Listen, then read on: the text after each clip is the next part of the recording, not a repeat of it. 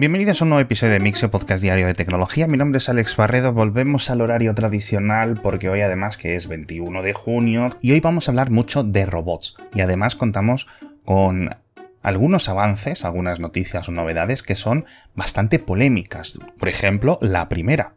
Es una serie de experimentos por parte de unos académicos británicos que han estudiado la viabilidad de utilizar insectos o moluscos vivos para convertirlos en las garras de un mini brazo robótico. De tal forma que utilizando sus características biológicas sean capaces de agarrar algunas cosas que son muy difíciles de miniaturizar o muy caras.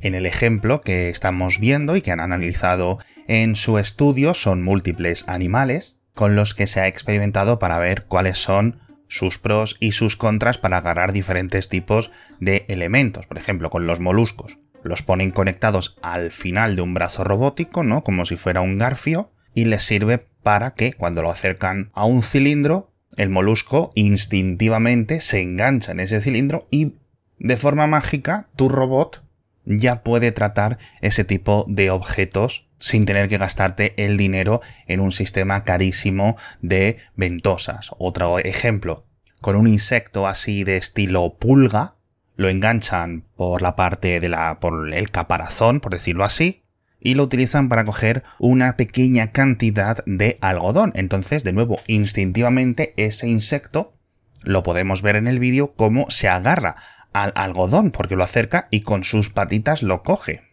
Y aquí no es una evaluación de qué podemos aprender, qué podemos evitar de la naturaleza, no, sino se está estudiando literalmente la viabilidad de utilizar estos animales vivos para un hipotético híbrido biológico barra robótico. También es cierto que los experimentos con animales no son nuevos y que no parece que estén sufriendo, pero ha causado bastante conmoción, en cierto sentido, entre la comunidad de ingenieros y científicos de la robótica.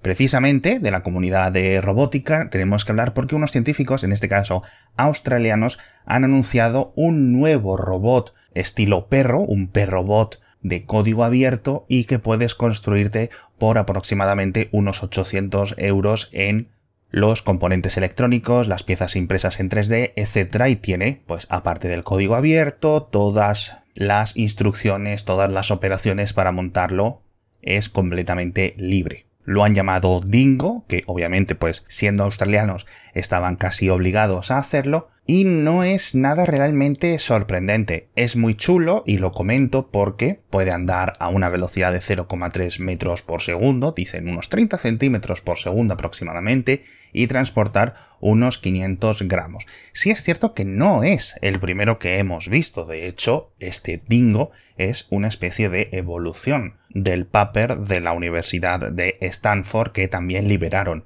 tanto las instrucciones como el hardware como el software para que cualquiera se pudiera fabricar uno similar. Sin embargo, me ha dado el pie para hacer una pequeña reflexión de lo rápido que está avanzando este campo gracias no solo a la reducción de los costes de múltiples sensores, hay algunos modelos más avanzados como el Mini Paper, el Mini Paper 2, etc., que tienen múltiples cámaras, múltiples sensores que son capaces de moverse de forma independiente o aprenderse más o menos a moverse dentro de un hogar, pero sobre todo estamos viendo una nueva evolución gracias a que a través de una conexión inalámbrica tradicional puedan descargar un montón de su procesamiento a un ordenador que haya dentro de la casa o a un ordenador que haya en Internet. Y con todas estas grandes funciones y avances de reconocimiento de imágenes, de interpretación, de asistencia, los chats GPTs, etc.,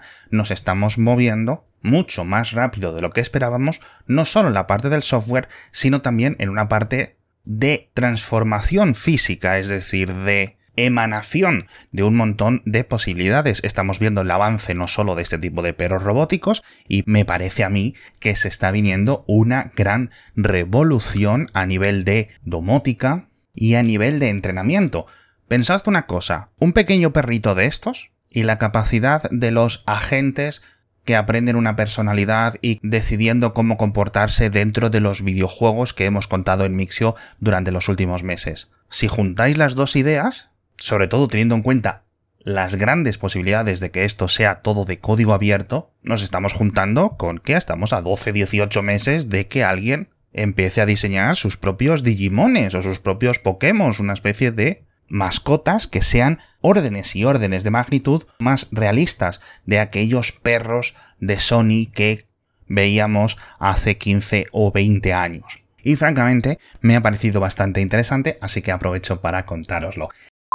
También hablamos ahora de una cosa completamente opuesta, un caso en el que los avances en la tecnología se pueden convertir en un poco una pesadilla, porque el avance de las imágenes sintéticas lo estamos viendo semana a semana, y sabíamos que iba a llegar al tema de el abuso infantil, la generación de imágenes pedófilas y un montón de cosas completamente oscuras, pero al menos yo no me esperaba que todo fuera a ser tan terrible.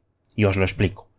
Me he encontrado con un artículo del Washington Post en el que explica la realidad a la hora de enfrentarse con este nuevo tipo de contenido, en el que sistemas como Stable Diffusion y sus diferentes variedades se utilizan para este tipo de cosas terribles, lo que les está causando una pérdida increíble de recursos porque las policías, los investigadores, las agencias de múltiples gobiernos, incluyendo ONGs, etc., tienen que estar investigando si esos niños que salen en estas imágenes son reales o no, y si hay unos niños en una situación que necesiten ser rescatados y haya que utilizar los protocolos para intentar encontrar pruebas de dónde se encuentran, etc.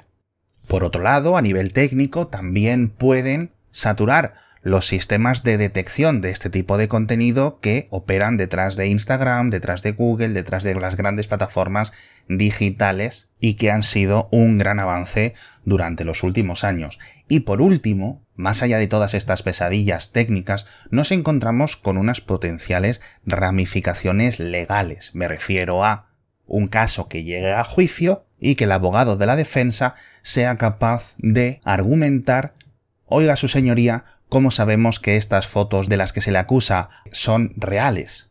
O incluso que no puedan ser condenados porque múltiples legislaciones no se hayan actualizado y no tengan contemplado que este tipo de material perturbante no haya sido generado con niños reales. Pero aunque no haya habido niños reales, sí es cierto que el material original de entrenamiento sí lo fue, y eso es lo terrible y muchos expertos legales ahora mismo están viendo cómo todo se acelera y esta pesadilla va a explotar mucho antes de lo que pensamos, lo cual me parece una de las noticias más terribles que creo que he comentado en todos los años de podcast diario.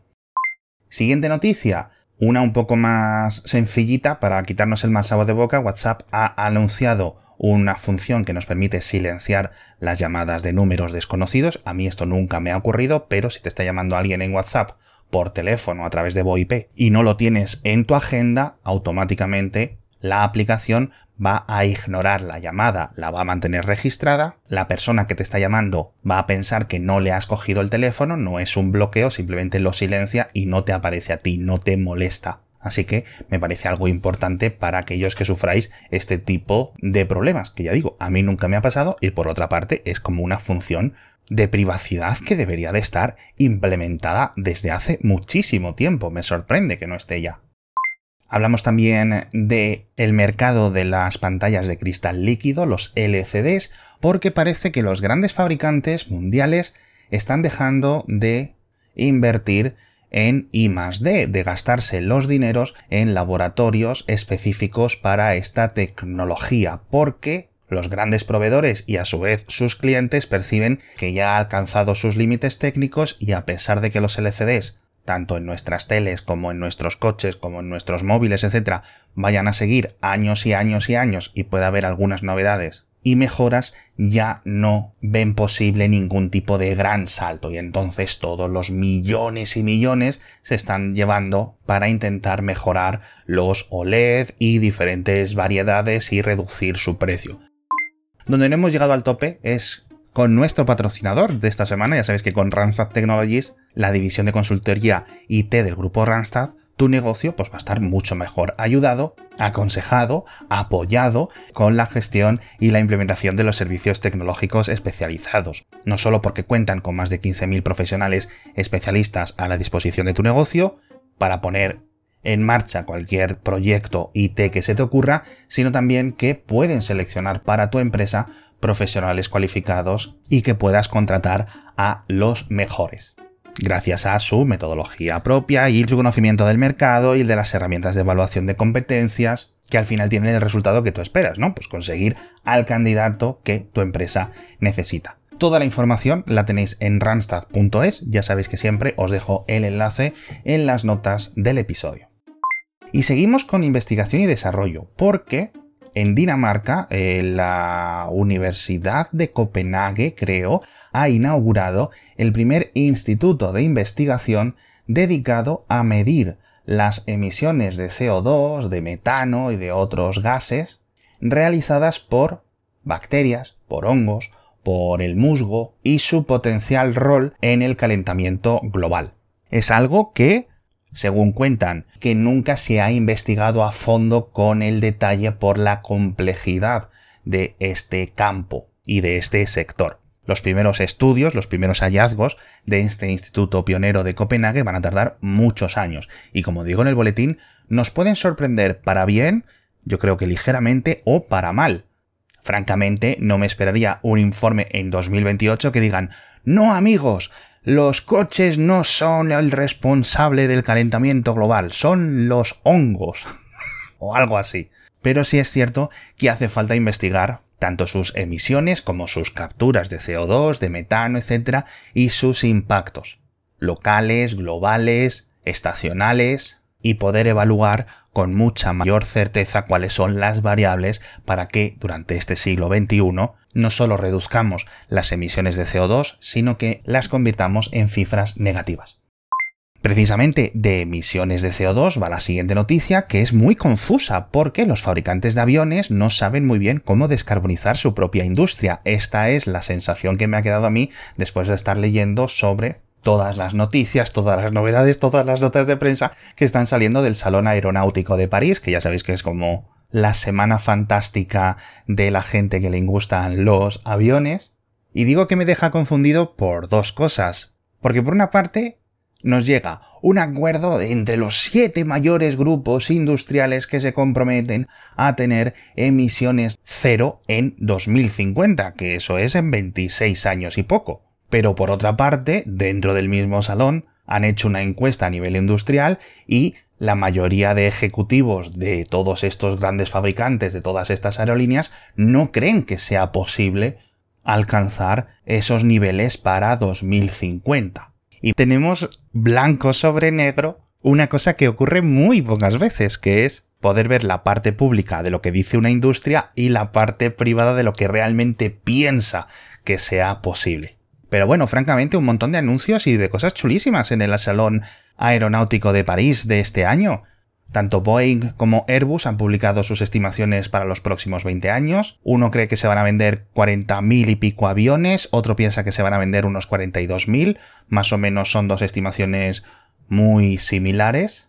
Y cuarenta y tantos mil aviones son muchos aviones. Para que os hagáis una idea, ahora mismo en todas las flotas globales hay unos 48.000 aviones, es decir, estamos hablando de casi duplicar el número de aviones de pasajeros civiles, de jets privados, de todo esto antes de 2042. Hablamos, como no, también, por supuesto, de las protestas en Reddit que siguen ahí enzarzándose los usuarios con los moderadores, con los administradores. Ya es una guerra civil a tres bandas. Y desde hace un par de días se ha abierto un nuevo frente de batalla, o mejor dicho, un nuevo tipo de arma, porque como Reddit amenazaba a los moderadores que no abrieran sus secciones y que se pudiera volver a publicar en ellas, lo que han hecho ha sido permitir el contenido adulto. ¿Y qué es lo que ha ocurrido? Pues que se ha llenado de pornografía un montón de los grandes subreddits, lo cual es un ataque directo a la economía de Reddit, porque en todas las secciones o en todas las páginas o en todos aquellos sitios donde haya alguien navegando y haya contenido adulto, no pueden poner publicidad. Así que me parece un acto bastante diabólico de sabotaje y de presión a la compañía. Hablamos también de Do Kwon, el fundador de Terra y de Luna y de todos aquellos casos que ocurrieron hace ya más de un año y que dejaron un desfalco de miles y miles de millones de euros perdidos, que ya ha recibido su primera condena de cárcel, en concreto en Montenegro, que es donde está detenido desde hace varios meses por intentar salir del país con un pasaporte falso. Mientras está estos cuatro meses en la cárcel, seguramente se decida por parte de la justicia montenegrina si a este pieza lo van a extraditar a Corea del Sur o a Estados Unidos, donde seguramente se ha condenado por delitos financieros mucho, mucho, mucho más gordos que falsificar un pasaporte. Y con esto me despido. Muchísimas gracias a todos por estar conmigo un día más. Y recordad que volveremos mañana con más noticias de tecnología.